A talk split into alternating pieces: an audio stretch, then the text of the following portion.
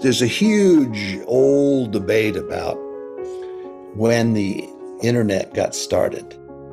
What if I told you the internet as we know it almost never existed?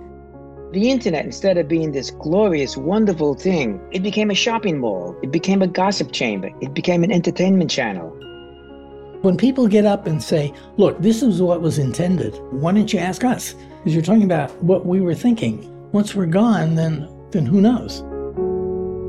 Coming soon from Inc. magazine. A lot of the people who worked in the ARPANET didn't start companies and didn't make any money.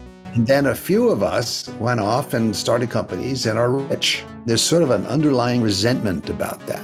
A podcast about the battles, betrayals, and awe inspiring innovation that forged the technology we all use every day.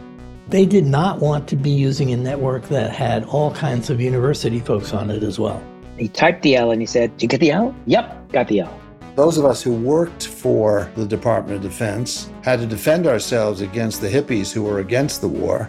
Get the O? Yep, got the O. We said our money was only bloody on one side. Type the G, get the G. Crash. The network went down.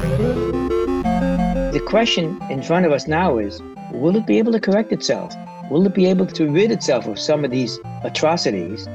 I'm Christine Haughney Dare Bryan host of Computer Freaks. Be sure to subscribe on Apple Podcasts, Spotify, or wherever you listen so you don't miss this unbelievable story. Computer Freaks launches June 15th. For more info, go to Inc.com.